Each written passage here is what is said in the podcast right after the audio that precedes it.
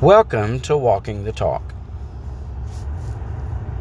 In Hebrews 12 and verse 14, the writer says to follow holiness, without which no man shall see the Lord.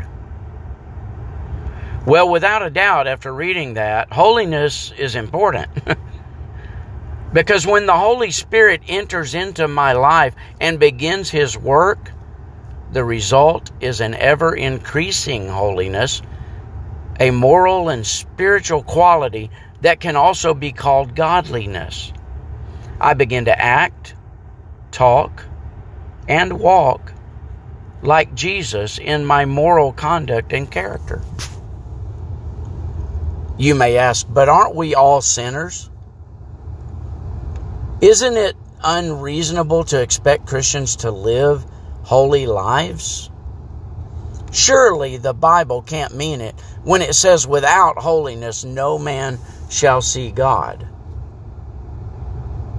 Well, listen, one thing I must accept holiness is possible. God would never ask me to do anything I cannot perform. Fact. Consider this. I don't have to live a life dominated by sin. I don't. I can live a new kind of life. But I also must understand this cannot be done on my own or by myself. One of the most comforting things about my God is that He is that He has not left me to deal with this life on my own. The Holy Spirit will help me. I have no excuse to not follow after the Spirit and to resist the flesh. He resides in me. William Temple, a British Bible scholar of the last century, explains this principle this way. He says, It is no good giving me a play like Hamlet or King Lear and telling me to write a play like that. You see, Shakespeare could do it. I can't.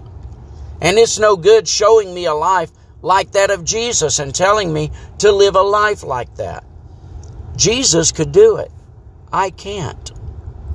But if the genius of Shakespeare could come and live in me, then I could write plays like that. The deduction should be obvious. He says, And if the Spirit of Jesus can come and live in me, then I could live a life like that. Don't forget, Romans 8 and verse 9. Remember this. You are no longer ruled by your desires, but by God's Spirit who lives in you. Listen to these important words found in Galatians 5, beginning in verse 16. This I say then walk in the Spirit, and ye shall not fulfill the lust of the flesh. For the flesh lusteth against the Spirit, and the Spirit against the flesh. And these are contrary the one to the other, so that ye cannot do the things that you would. But if ye be led of the Spirit, ye are not under the law. Now, the works of the flesh are made manifest which are these adultery, fornication, uncleanness, lasciviousness, idolatry, witchcraft, hatred, variance, emulations, wrath, strife, seditions, heresies, envyings, murders, drunkenness, revelings, and such like. Of the which I tell you before, as I have also told you in time past, that they which do such things shall not inherit the kingdom of God.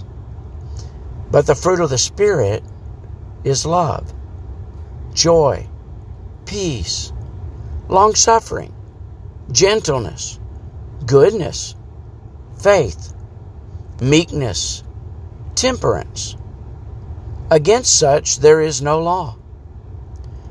And they that are Christ have crucified the flesh with the affections and lust. If we live in the Spirit, let us also walk in the Spirit. You see, if the Holy Spirit is in me, I am in the process of being made more and more like Jesus. If He is not in me, I'm not. I must say, it is not always easy. I do not always succeed. I am not everything I am going to be. And I certainly am not a finished product.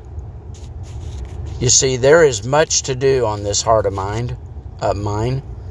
But through the transforming power of the Holy Spirit, I am not at all like I once was. Yet, I will never be like Jesus if I think I can do it on my own or if I am satisfied with who I am right now. I will walk on after the Spirit. Join me next time as we continue to walk the talk.